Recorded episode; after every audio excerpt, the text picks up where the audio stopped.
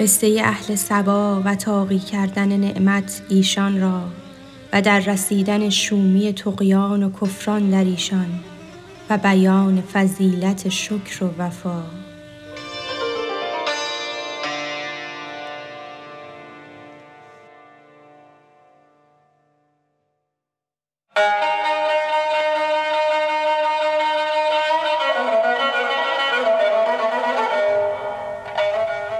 تو نخواندی قصه اهل سبا یا بخواندی و ندیدی جز صدا.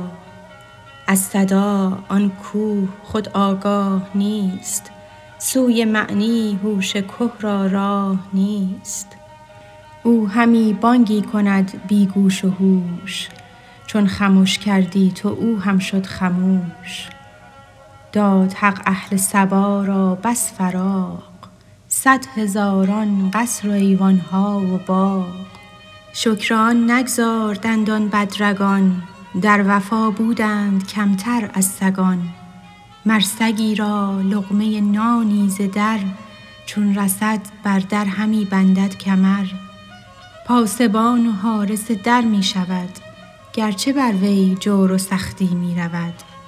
هم بران در باشدش باش و قرار، کفر دارد کرد غیری اختیار. بر سگی آید غریبی روز و شب، آن سگانش می کنند آن دم ادب.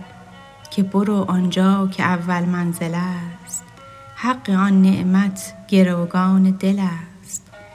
می گزندش که برو بر جای خیش، حق آن نعمت فرو مگذار بیش. از در دل و اهل دل آب حیات، چند نوشیدی و وا شد چشمهات.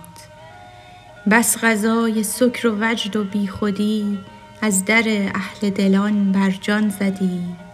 باز این در را رها کردی ز حرص، گرد هر دکان همی گردی ز حرص.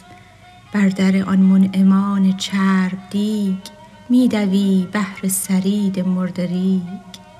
چربش اینجا دان که جان فربه شود، کار ناامید اینجا به شود.